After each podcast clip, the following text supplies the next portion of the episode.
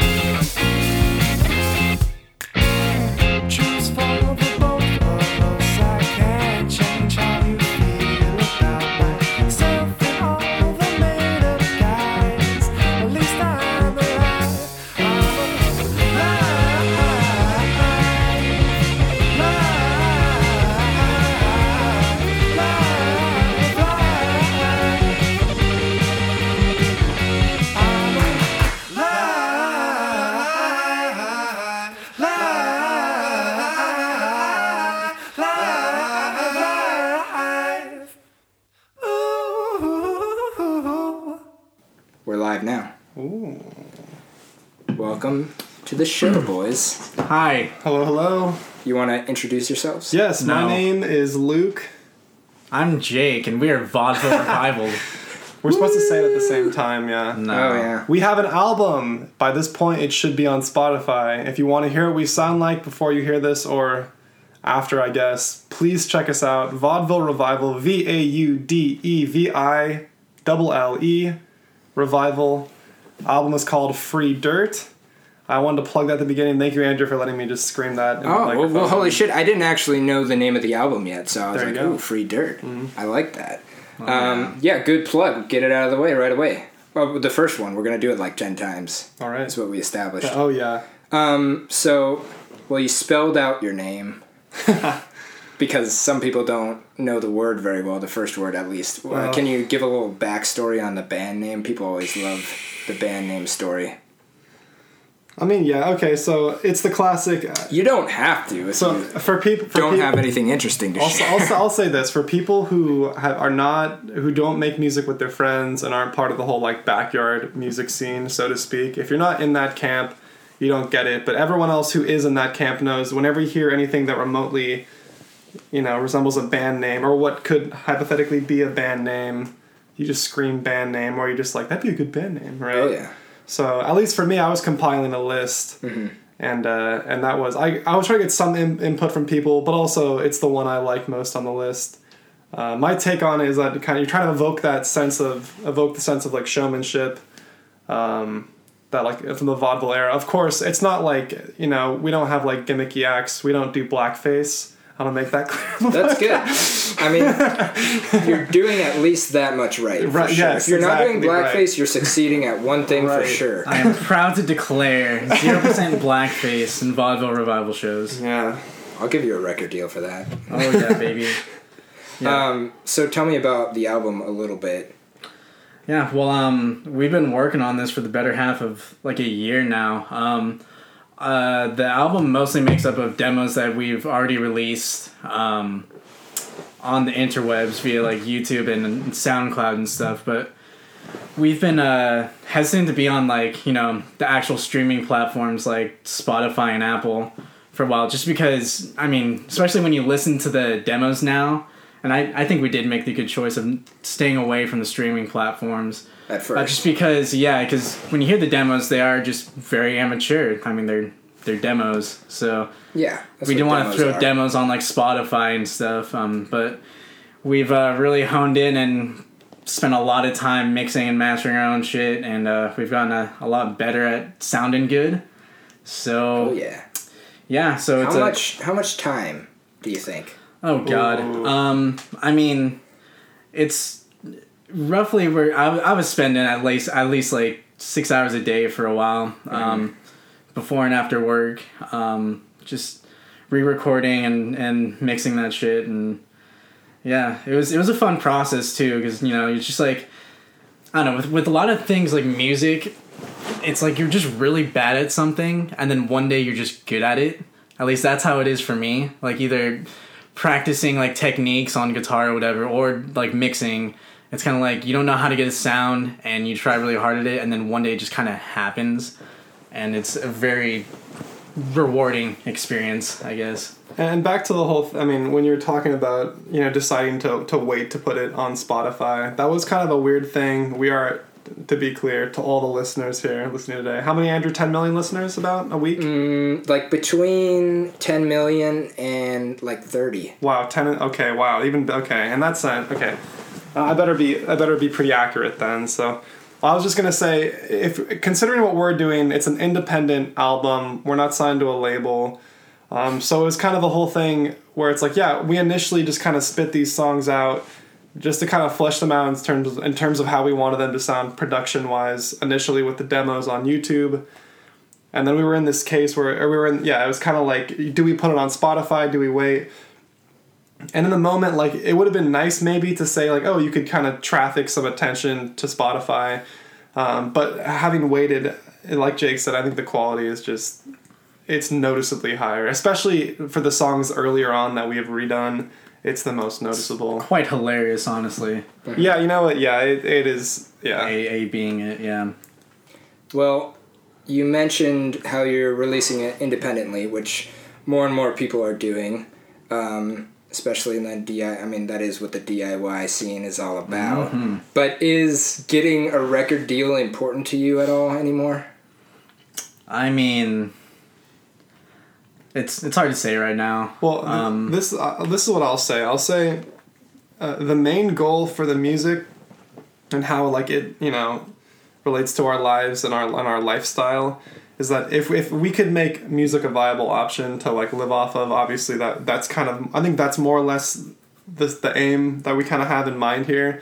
So if that comes through being independent and playing live shows and streaming and getting music, you know, put up on TV shows or, you know, wherever we can push it out, if that means that route, that would be just as good, I think, as getting signed, so long as it's kind of, but they're both headed toward that bigger goal of, you know, trying to live off it ideally. And getting signed to a record label is kind of a weird thing now because, I don't know, like, back in, I don't know, like, the 70s or 80s where the, you know, the barriers to entry were way different for making albums and making music in general. You needed a record label to do anything.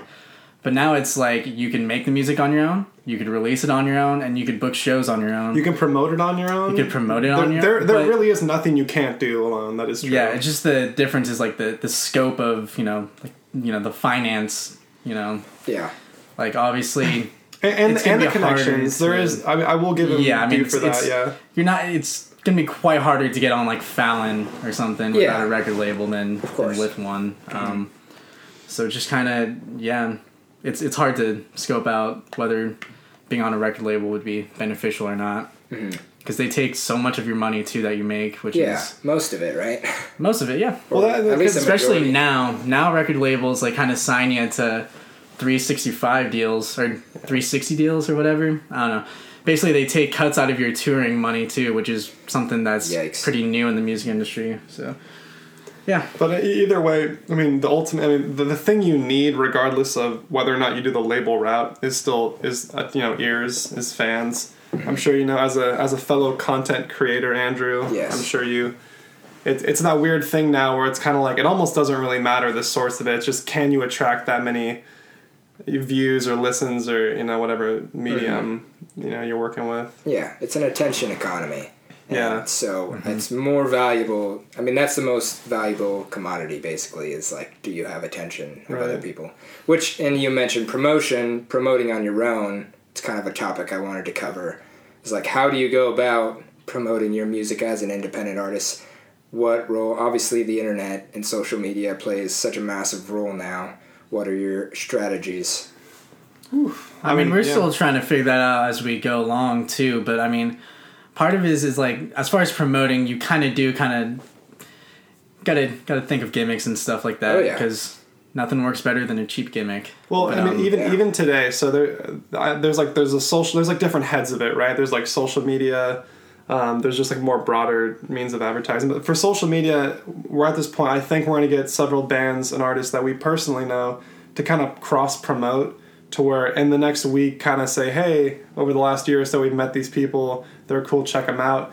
Maybe Magic Fingers would like to, maybe we could make something happen there. But we'd love to throw 100%. We'd love to put out a name, a picture, some music, say, hey, check them out, just so that when the album drops, we want to divert as much, you know, attention and traffic toward our album. But big things, social media, gimmicks are going to be a part of that for sure. Playing shows, that's not really marketing per se, but if to get fans, people have to see you, so just any exposure you can get. Mm-hmm. We have a few tricks up our sleeves, too, that we haven't really we're waiting fleshed out. We're sitting on a few tricks that, so... That's intriguing. But, I mean, I like what you were saying about the collaboration. I mean, that's an idea I had as well for possible use for Redefining Records as this, like, a little bit of an... you know, a name that you can use to just create kind of a collective of sorts where you can do cross-promotion. Okay. So I'm definitely down to discuss that more. Well, yeah, so I mean, let me ask you then. So for Redefining Records, like, all these bands you're in cahoots with who you've been able to talk to over the last few weeks, like, did they ever repost, you know, Redefining Records content? Do you see that, you know, your brand name is... coming out there? Or well, it's still a little early on in the kind of relaunch we're doing with the podcast. I mean, this is going to be like episode 4, so it, you know, I can't give you like numbers or anything, mm-hmm. but I definitely feel like the people I talk to are interested in the same thing that you just described. And I would be interested in helping facilitate that. Oh, yeah. Well, as previous contributors, as Jake and I are. Oh, yeah, you're founders.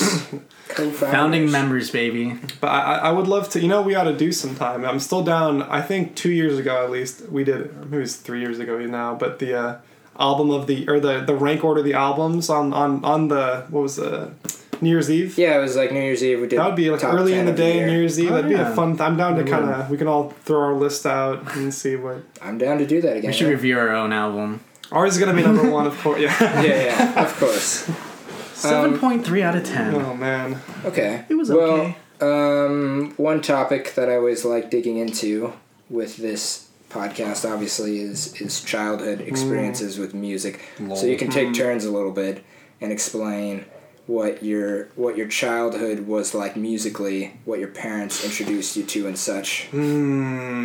I'll go first, I guess. Yeah. So, I mean, some of my earliest childhood memories are falling asleep to the sounds of, like, the best of Bruce Springsteen and the best of Bon Jovi and such and other classic 80s acts. Yeah, I don't really know what got me into music. I just kind of remember always being into it. Like in elementary school, I'd watch a lot of like VH1 Classic and like MTV and stuff. And yeah, like as far as musical tastes, I kind of, it was very extreme early on. Like in third grade, I was really into Marilyn Manson and stuff. Mm-hmm. Fifth grade, I was super into like Velvet Revolver. You know, I was I was a very rock and roll kid. Yeah. I didn't really get into any bands I still listen to now until like middle school, you know, when I started getting into like Alice in Chains and like Tool and stuff like that. But yeah, I started playing guitar around third or fourth grade, and that kind of steered me even more into rock and roll than I already was. And yeah, I mean, as far as like music in the family, my family's not musical at all. The musical tastes that me, my dad, and my mom have are quite different. Mm-hmm. The number of bands that we all like collectively, is you probably count it on two hands. Mm-hmm. So, but yeah, I mean that's kind of my childhood musical. But on that Venn diagram, there is that overlapping space. Well, throw some names out here. Let's hear some. Well, we all went to a Cage the Elephant concert this year. That was quite fun. Yeah. Yeah, I mean, it's just random things like that. Like, I guess I would maybe put like Foo Fighters on there. I'm not a huge Foo Fighters fan, but I do love Dave Grohl and most things he does, as most people in the world do. Yeah, pretty. It's kind of I think Luke always says, or one of you is always saying how they need to be the Super Bowl act one year. One of you. That's probably me. It's probably you. Yeah, but I agree with it. I mean, it's just a no-brainer. Like, yeah, it's one of those bands that are like nobody hates the Foo Fighters. Yeah, nobody does. And they have to fill 12.5 minutes or something. That's not they play like set. 3.5 hour shows every night. It's not a big deal. Yeah, exactly. All right, Luke. All right. Well, okay. So it's interesting as you were kind of mentioning some of this, but I was trying to look at or trying to just think about what I was doing or the music I grew up around and how that shaped what I think of music and how I create music now. And in some sense, there's always that mysterious element of, like, there's plenty of influences that I feel like I picked up along the way that as I kind of continue doing stuff, you're like, oh, I didn't even like that. But then you're like, oh, but you see that in how you interpret music or how you create music or, things like that when you're like, interesting. And so I'll get into, I'm speaking kind of vaguely here. I'll get into specifics. So I guess early memories with music, my sister, it's mostly my sisters and my parents. So I'm the youngest in the family. I have two older sisters. So it's like what they listen to and what my parents listen to. So I was that douchebag oldies kid that the YouTube comment sections are now filled with. So but with that, and it goes back and forth because it's funny because you realize as you get older, like, oh, there's plenty of bad old music, just like there's bad good new music. Yeah. And it's tricky because, you know, you I don't know, sometimes I would kind of push back against the music maybe my sister, Rachel, my oldest sister, would listen to. But you still kind of see those influences kind of see their way into how I, interpret music now or create music. Mm-hmm.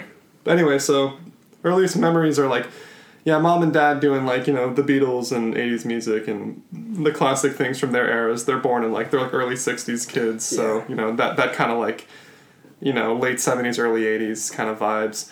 But then also my family's pretty musical. My parents met at a church choir. And then I remember at an early age, Rachel my oldest sister, used to harmonize to the songs in church. And not even like part of the church choir, just kind of like at the pews with the congregation. And then I kind of just picked up on it because it's like you hear, it's kind of like a pattern recognition thing where you hear someone else do it. Yeah. So you start with, I remember you start with the very last note is, especially in a Catholic mass would typically resolve, right? So you're in the tonic, you come back to it, the very end of the song, and then you just pick the third on top of that, right? So it's kind of like starting to do that. And of course it goes from just that last note to you start building melodies. And then by high school, I was in choir. I was in the honors choir at Edison High School, and then from there it was choir and the high school rock band that the three of us, Dead End Friends, the three of us were all in. So that was more or less and it's weird because it's like you had a weird mix of like my sisters, my oldest sister especially, she did musical theater. And there's like enough jazz around the house. It wasn't like we were like a jazz family or anything, but like definitely like a choral director in high school was throwing a lot of jazz out. My parents did listen to some jazz, and so there's like a little a tinge of jazz in the upbringing, but nothing more than that. And then it's more like, of course, like choir stuff in high school. Of course, we grew up Catholic, Andrew, you and I, so yes. It's like very much you get the whole choral thing. Kind of a long-winded answer, but it's weird. But my point earlier on was kind of like if you look at the music we're making now, it's weird because the things I think I like and things I don't like, it's always weird how that fits in the context of what you make, right? Mm-hmm. Where it's like the stuff you make isn't even necessarily the stuff you like the most. But of course, you're not just making the music you like to listen to by other artists when you're making music. You know what I'm saying? Yeah. And it's kind of a weird point. And you make... No, I mean, I understand. Isn't that a weird thing? You guys wouldn't make hip-hop. Yeah, exactly. Even though you enjoy it greatly, by certain artists.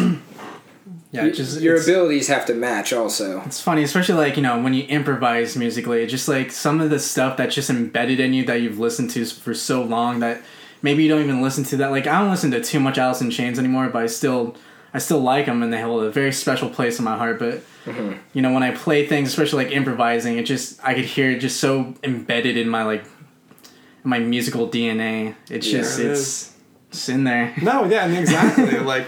It's funny. But of course, what is interesting is if you take something like for me, it was maybe musical theater was the thing most where I'm like I don't like musical theater. Like for the most part, of course, there is really good musical theater too. So I don't want to just bag on the whole genre, if you could call it that. I mean, it's a little bit, it's even kind of different than like what people typically, the popular conception of like music when you say listening to music.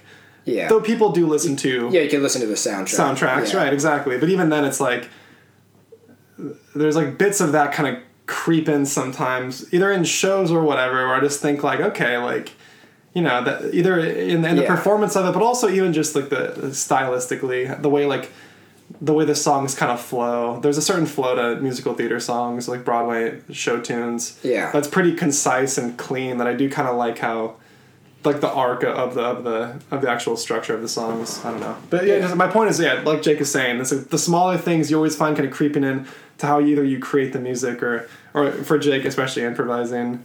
He's better than I, so I can't speak. It's not quite as direct for my musicianship. Yeah. Yeah. For sure. And so that, kind of summarizes how you got here. What are you listening to now that influences you? Oh, who are your favorite? Andrew, you're going to answer that question first, because that's a hard question. Well, I'm not here to ask easy questions. Oh, Jesus. I kind of hate that question. Go ahead. What are you listening to now? Yeah, right now I'm on a huge, Ariel Pink kick. I think I told you that last time I was down in Huntington. You did, yeah. Listening to an ungodly amount of Ariel Pink right now. I guess I'm listening to a little bit of R. Stevie Moore, who's he was kind of one of the big influences on Ariel Pink as well, which is how I'm listening to him a little bit. I'm just kind of in this huge like indie binge right now. I'm listening to Whitney a little bit. Oh yeah, their new album was pretty good. It's got like a little bit like that band influence in there, so that was pretty cool. I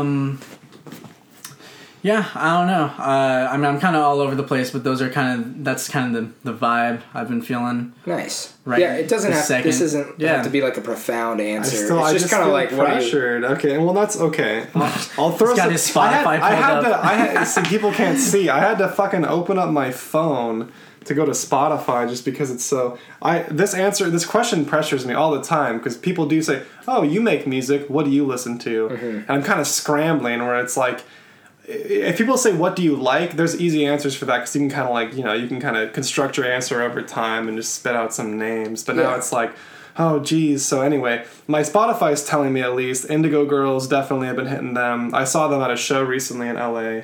So there's a few albums of theirs that are pretty cool, especially like later 90s stuff. So kind of a bit in that weird era for us at least because we're all 90s kids. So it's kind of like that, you know what I mean? Like some of the 90s stuff kind of gets lost sometimes when it's just like, at least for, I don't know about you guys, I wasn't super exposed. I mean, there's like, you hear Nirvana and, you know, the big hits, but plenty of 90s music kind of gets under the sheets that maybe otherwise, if it was like 70s stuff, you'd probably hear just.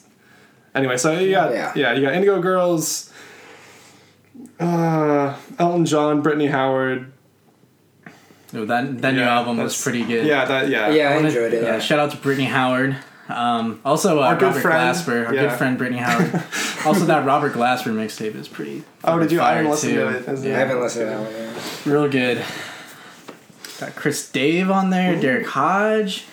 Got what's his face? Mick Jenkins on a song or two. Oh yeah, I like Mick Jenkins. Yeah, a lot of good guests on there. But, nice. Yeah. We ought to have more guests on our. Yeah, I guess, and future projects, we have a lot of stuff we could do or can do, will do. Yeah. Yeah. Okay. That's music. So let's reference the album again.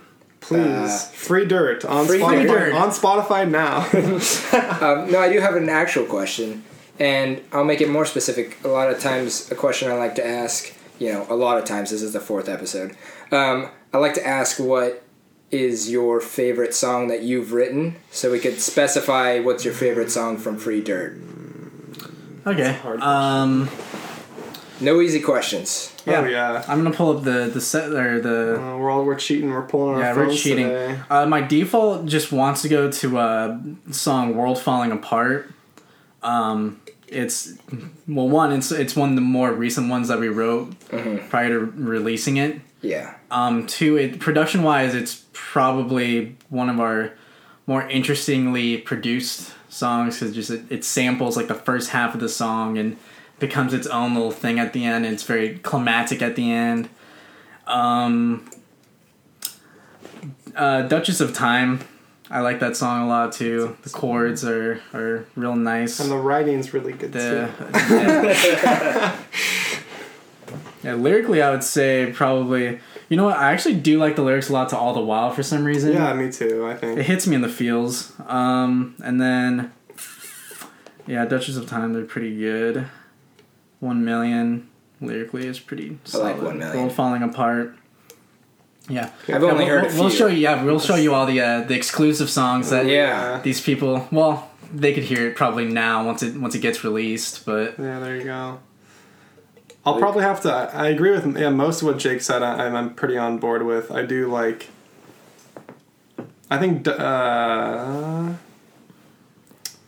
World's Falling Apart, as Jake mentioned. I think production-wise, it's not the busiest, but maybe.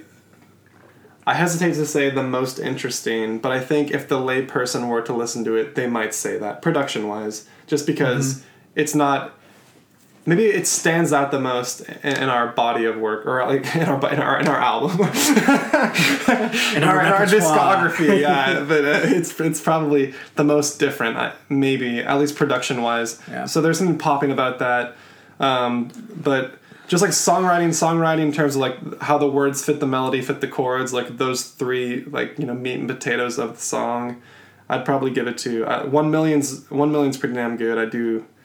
I like how everything about that song is cool, and I think so often songs with interesting time signatures can feel a little forced, but that one kind of just like it's right what it needs to be, and it's not, you know what I mean, it's not forcing, you know, the time signature to be unique. It's not like, oh, they're trying to make a funky little song.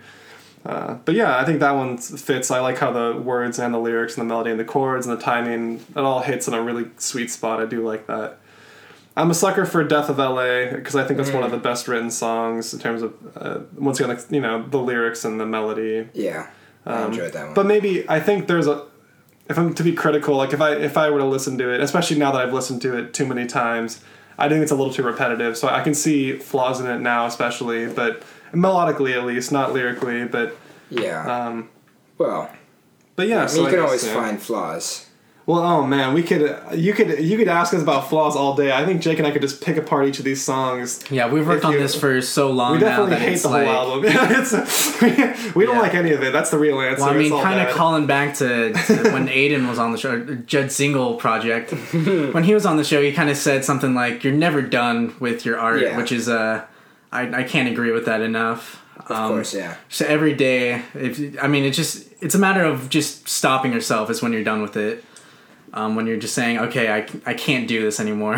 Yes. So exactly. It's good enough. You're like, it's fine. Good, yeah. Stop. Well, what's your least favorite song?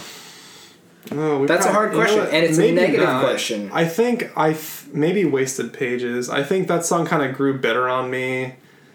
And it's not, there's like parts in it I actually like. There's like plenty of elements in that song I like, but I think it's kind of the culmination of it that I was never like... It never got there, and we made adjustments, and I changed it, and that's one I kind of spearheaded like the songwriting for, and that, I mean, that's probably part of it too. Is that I'm just like, it never got to where it could have been, and I like the lyrical idea, the melody I found was too repetitive. I mean, I could tear that song apart if you really gave me the time, but I think that's probably. Let me take one more look. That'll probably be my answer. I'm gonna go with that. I'm gonna say yeah. I guess I would just say like Death of LA just because I'm the least involved with that song. Probably out of all the songs, I'm the least involved in that. Yes, yeah, so your ego like, just hates it. So it's like part that and part just like the connection isn't there. Yeah, with me on that. But I by no means hate that song. I do really like that song, especially lyrically. But yeah,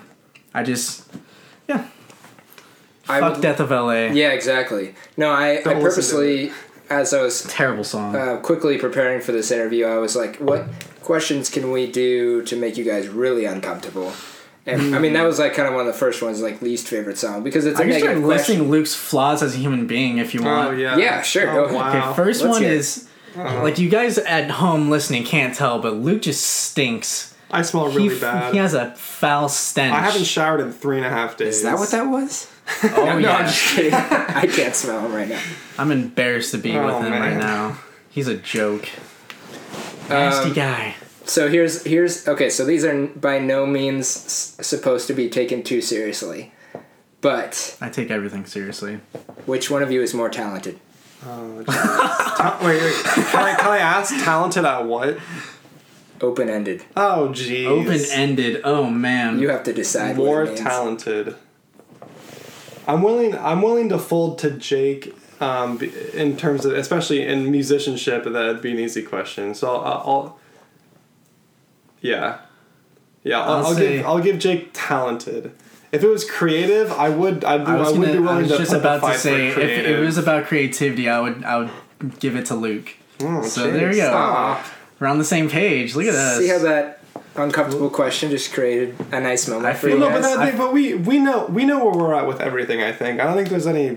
We know each other's flaws. Yeah. At this point. I mean, you only spend almost. We share a room that people listening home they don't know, but we share a room together. We wake up. We see each other when we wake up and go to bed. So I actually stand over his bed until he wakes up every morning.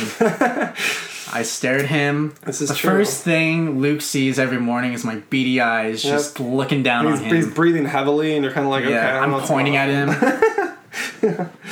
Luke loves it. I hope that's true. The thought of that is really enjoyable. It's not. I can't. No, I'm not there. But, okay, here's another fun one. If one of you was offered an extremely lucrative sort of record deal or, like, management opportunity as a solo artist, would you take it and say fuck off to the other person? It depends how much control I have over it. What's the circumstances? Could I still be, like, creative with Luke and stuff like that? Sounds like you're dodging the question, Jake. You know what the deals are? No, you can't. You have to leave the other one in the dust. How does that...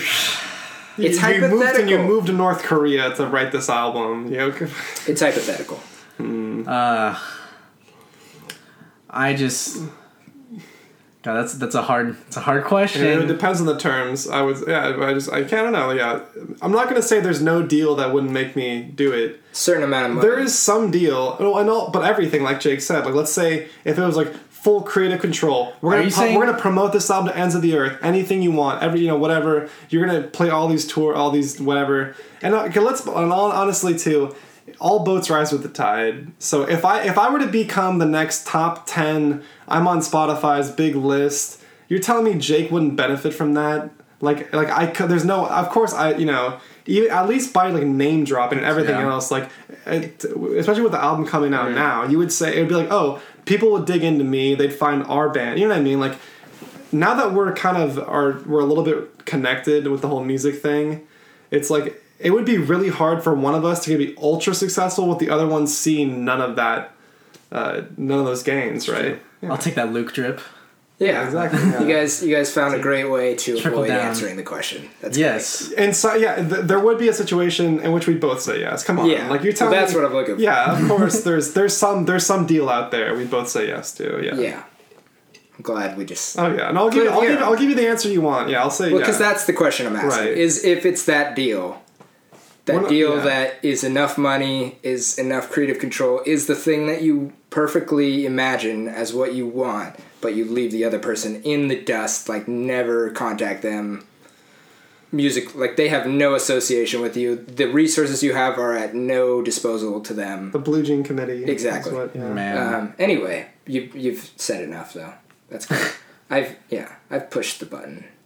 Do you ask that to everybody else? No, this is the first time I've asked that. You should. No, you know what? Throw that to everyone. Yeah, I'm trying to ask as uncomfortable as possible. Yeah, ask the good questions. Yeah. Well, yeah, that's what I'm no easy questions. I was like, I actually want to like make you guys freak out a little, ideally. There you go. So okay, let's move into kind of the big topic of like, why do you make music? What's the point of doing it? You can answer it individually maybe first, and then you're obviously a band, so there's a dual side. Can I give you the Alan Watts answer? Are you familiar with Alan Watts? I mean, I'm familiar with who he is. I don't know what his answer so he's like, question is. He's like, I don't want to say English. I don't know. He was like bringing Eastern philosophy to like America and the West, and like I want to say the 60s. I'm spitballing. That might be like super accurate. I do not know. But his whole thing is kind of like. It's kind of like life is like music and the earth. Life is like dancing. I think that's the analogy he uses. And it's the same way with music, right? Where it's kind of like, in terms of how I go about living my life and the things I do, or like, why do I do anything? It's kind of like, why should one do anything? It's like, do you just live for complete pleasure? Are you trying to live the most moral life? Do you believe in a higher power? You know, like, what's like the substructure of like, why are you doing the things you're doing ultimately? And I kind of like, there is something I like in Alan Watts. I don't agree with everything he says by any stretch of the imagination, but his thing is music, or life is like dancing in the sense that the point isn't like one moment or any part of it. It's the point is the doing it. The point is the everything. And I think music fits in very well with that, where it's like, I'm doing this because you could say I enjoy it, right? Yeah, obviously basically, I enjoy it. You do it to do it. You do it, yeah. You do it because if anyone hated music, if they hated the creative process or performing it or practicing, if you hated every step along that route, then you wouldn't, be doing that. Yeah. And of course, at the beginning of the interview, you mentioned ideally having a career where you can make music and be able to support your life off of the music process. That would be ideal. Yeah, I mean, yeah, that is, but that's also not secondary. Why I'm doing it, right? Yeah. Exactly. Where it's like, yeah, of course, I could find other things that would, you know, check that box, but of course, the reason is because I do enjoy the music. But it's like, it's such a love-hate relationship. It's funny because I think about it and it's like, I'm doing this because I like it, but there's just so many moments when you're still just unsatisfied with like so much of it. But of course, that's with anything you want to be good, including like, you know, your own life and relationships and everything else, where it's like, I want this to be good so bad that like that's kind of what makes it challenging because you're trying to perfect that, right? Mm-hmm. Also, I will say as a side note, music is one of those things. It's one of those. I'm 23. I'm younger. It's hard to find something that you're trying to perfect in your life right now, where it's like, this is one of those first things that I felt like I want this to be really good. So then it's really hard because when it's not really good, it's like that hurts, right? Because you're missing, and it hurts to miss that. And it's like there's so many other examples when good enough kind of passes, but at least with the art and the music, when you don't get there, it's like, no, like that I missed. That was supposed to be good, and it's not good. And it's frustrating because of that. But also the opposite side is when you do hit the marks that are good, it is pretty damn gratifying. And but also, I don't really know what art is, and I haven't heard a good definition, so I don't, to some extent, I don't really know what I'm doing. I'll admit that, too. Yeah. I'll pass on the long-winded answer. Yeah, quick follow-up, because I was just off that last point, and you kind of just answered it, but you're talking about you want it to be good.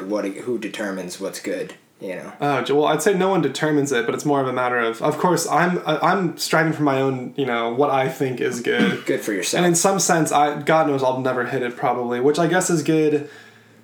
There it is again. I guess that's good. I guess that, yeah, I don't know. I guess I'm chasing the elusive thing of I want it to be, but I will say also, to be fair, there's been moments when I do something that I'm like, oh, that was good. So it's not that I've never crossed that box off, but it's, I don't know. I feel like I'll never be completely satisfied with anything. So how about that? That's just human nature, Jake. Yeah. All right, Jake. I mean, I don't have a lot of interests in things, I feel like. And it's just like sports. Like, I like sports, but like when I watch games and stuff, I don't get that emotionally attached to games and stuff. And it's like I like watching TV shows, but I don't binge watch shows or anything like that. It's just like, I don't know. Music's like one of the few things I care about, so it's like, I don't know, like, it's just kind of the thing I always assumed I was going to do, I feel like, just from a very young age, so that's kind of why I'm doing it. It's just one of the most rewarding things I've done, you know, to tag along with Luke's whole, like, when you do something and it's not very good, it's just, it makes all the times that you do get to the point where you're good enough way more rewarding. That's true. Because music's just one of the most simultaneously frustrating and rewarding, like, things you can do. I'm sure it's like that for most other art forms, but yeah. I mean, that's kind of why I do it, just because it's one of the few things I greatly enjoy. That's great answer. I like it. You're asking these pretty hard questions. These are pretty hard questions. To make my answer really brief and deep. The point of me making music is it gives my life a point. There you go. There you go. Meaning, yes. Yes. Meaning's good. Yeah. Well, I mean, there's other podcasts and shows and people who explore kind of the what of music, like breaking down the process of the song and putting it together, and like the how and the what. And I'm kind of shooting to get at the why. Yeah. You know. I like that. You know what? Yeah. That's there is plenty of There's plenty of like deconstructive podcasts with music now. You know what? Also, on that point, fuck a lot of these YouTube channels now. You see them, and Jake and I bitch about this. You'll see these things. They'll say something like, why Eminem is a good rapper, or, you know, why Anderson .Paak makes such good music. And then they...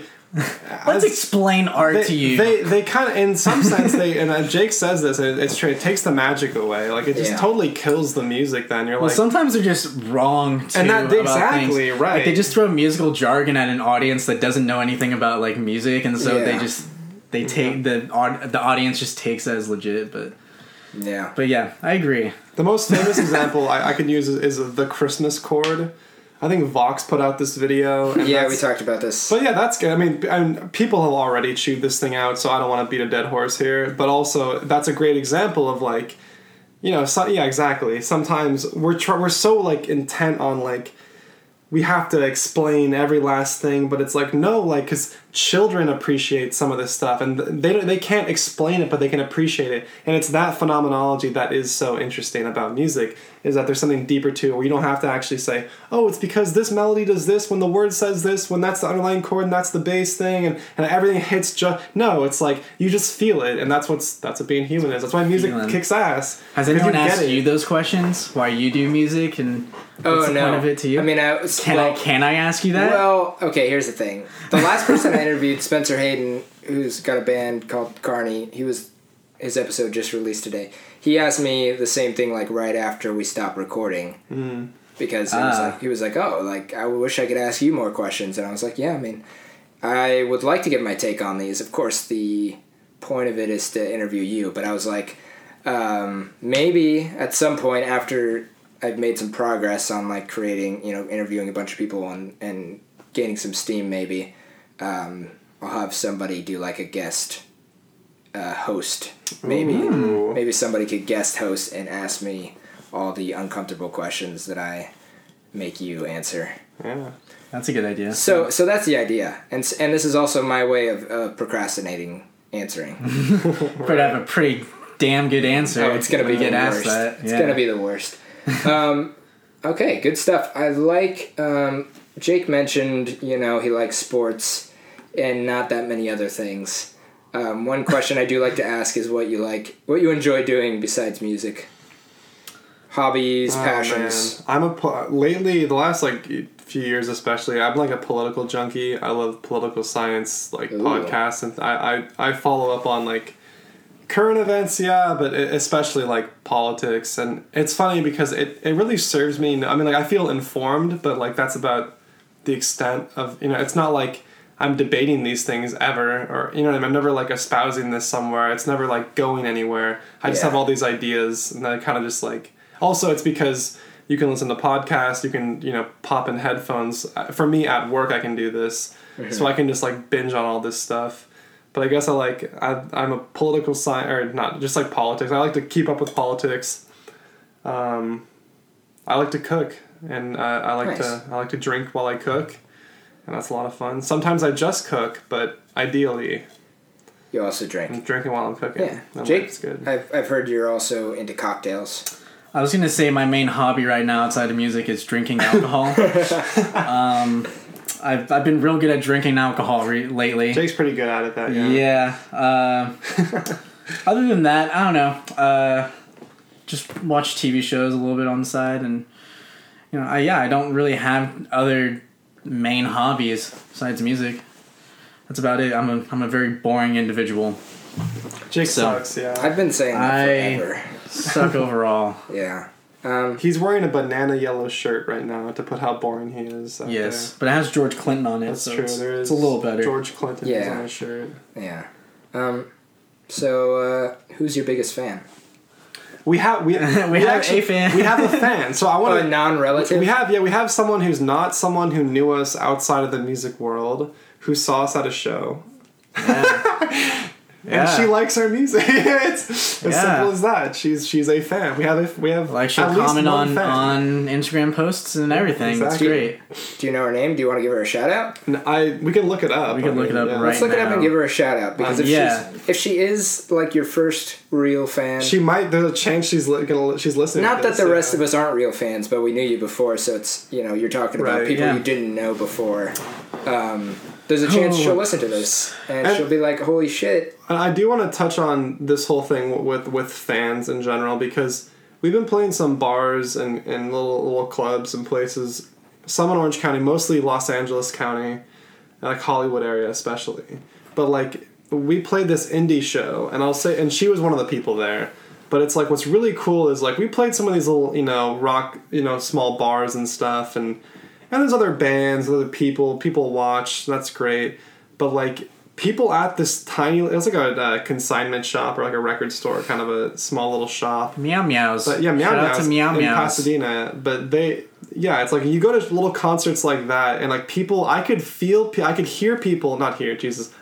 people trying to listen to the words and also just like listening to the music. And I loved that. That felt incredible. I loved every bit of that. And that's, it's interesting because it just depending on the location and the type of crowd, maybe you can get more fans, but also just it's more rewarding to play things and people are actually, you know. It's nice to hear you enjoying that. That sounds like one of those things that you might lose as you get bigger. Oh, totally. Or at least like big artists complain about. You play big venues and you hate it. There's like that feeling of when you nail a show, it feels like crack. It's just, it's one of the best feelings. It does. I don't know. And how do you know what crack feels like, Jake? Thanks. That is none of your business. This is a music podcast, Andrew. Get me on the crack podcast and I'll tell you all about it. But our fan is Lorraine. So shout out to Lorraine. Hey, Lorraine, if you're listening. We love you, Lorraine. Yes, you're our biggest fan. Sweet guy. For better or for worse. Yes. All right. Where can people find you to follow you and listen to you? Is this the last question? Are you? Well, there's one more thing, but this is basically the end, yeah. Right, well. This is the end. Unless you have something you need to get off your chest. I'll throw it out for the album. So check out Free Dirt now. That's Freedirt. That's on Apple Music, Spotify. Hopefully you know how to spell Free Dirt. What else is it on? Apple Music, Spotify. Everything. You don't Amazon need to know Music. Amazon Music. Yeah, whatever streaming platform will probably be on there. Nobody uses the other ones. Yeah, Spotify, Apple Music, Amazon. It's on there. Yeah. YouTube. If you're listening to this, do us a huge favor and listen to the album. And then comment on our most recent Instagram post what band you think that we sound like, because we haven't heard any good answers to that yet. Yes, we've asked audiences like at our shows, like, what do we sound like? And there's like, yeah. To be fair, our album stylistically is a little all over the place, which is kind of the fun of it. Yeah, so. Yeah, I was gonna say that could be a good thing. Even the first question, if you don't sound like anybody, then that generally means you're unique. Or we're just bad. It's one or the other. I'd rather be bad than boring, though. Yeah, 100%, yeah. Because, there's so much of the same thing out there. It's because we play with plenty of other bands that, like, you can kind of already hear, like, oh, that's the camp you fit in. You're just, like, a D-grade version of that genre, right? Yeah. But, of course, sometimes you see bands that don't do that, and you're like, oh, that's a good band, right? Because... even regardless of how technically good they are, you can kind of see that how like, oh, it's this kind of culmination of influences that makes them unique. Like Salty Hearts, I'll put a name out there. They were pretty cool. Yeah. Like they were like a surf rock band, but they were also pretty cool, and they had some stuff that was kind of like a little unique. At least like they had some cool stuff. Anyways, my point is that. Yeah, I gotta this one beer. Andrew has me buzzed right now. He's force feeding us alcohol. Making us shout out to Andrew. I knew it was one of your hobbies. Besides, yeah, you said it yourself. Oh yes. So I gave them one alcoholic drink, and now they're wasted. Banquet. It's an IPA. It's two. Yeah, Luke's was an IPA. So. What are your social medias? Oh yes. I mean, it's pretty straight. Like Facebook is just like Facebook / Vaudeville Revival. Yeah, same with Instagram. YouTube, our URL link is a mess. Just type in Vaudeville Revival. That's one of the perks of having Vaudeville Revival as a band name is there's not much stuff that comes up on the Google when you type it in. So we're kind of like one of the first things that you could see when you just type our name in on Google, which is kind of nice. So it shouldn't be too hard to find us. Nice. Just try. Just try is what I'm saying. Yeah, if you try at all, if you try like 2%, you'll find us for sure. That's the barrier, is you have to try. Oh, yeah. You've got to cross that barrier. Oh, yeah. Good luck making people try it. Podcast. You try to convince them, but... You always listen to podcasts, or it's like, check this thing out, read this book, buy this book. You're like, God, I'm trying to like live a life right now. Like, I have no time to be buying books. You basically have to become, for a podcast to be like influential... They need, like, one of, like, diehard fans. Yeah. I mean, there's, like, you know, if you listen to, like, every episode of a podcast, and I know people get into podcasts like that, certain shows, then you start listening to, like, oh, maybe I should check that out because I've liked everything they've ever said. Right. So hopefully. I mean, if this gets you even like one more listen, then I'd say that's success. A success. Right? Oh, 100%, yeah. That's one topic I talk about a lot so far, is just that, like, at this level, every single listener or like or interaction is a big deal. Yeah. So, and I want to just throw ahead. Out here. You said something like a week ago that was kind of like when people consume the stuff you put out there, and it's like different parts of the world, like weird people who somehow picked up on this podcast. Yeah. It's kind of like, oh, cool. Like that's how cool that is. Even if it's only one, and ideally everything, this blows up and our music blows up and everything blows up and the meme team marketing blow. You know, like ideally when all those things blow up. Yeah. But even for now, it is cool, especially with the attention economy, as you put it, like with those things going so full force, when it's like you're competing against such a huge diverse, you know, load of content, where it's like if you're in someone's niche market, if you fit it in someone's box somewhere, like that's pretty cool. And with our music, hopefully, I think there's an audience somewhere out there that's like that would think our stuff's pretty cool and would like our shows and albums and all that. So I would like to think so too. Hopefully we can find them. Yeah. Yeah, I would also agree. Okay, so last thing, would you do us the honor of recommending / suggesting / referring, whatever verb you want to use, another one or two or more artists who could be guests on this show? I'll default to Jake because we have a lot of names between the two of us. I want to give a shout out to Panoramic, my friends. They're a band out of Fountain Valley. Ooh, that's good. I was very close to you. We're in Fountain Valley right now. I don't have to listen. Oh, you gave it away. Now they're gonna come. Now they know. Now they know. But yeah, like I was in a band with Cameron and Robbie, who are the drummer and guitarist in that band at one point, and they're good friends of mine. And I love them. Their music's really cool. It's in the vein of like Front Bottoms and some more of like the emo kind of indie scene that's blown up right now.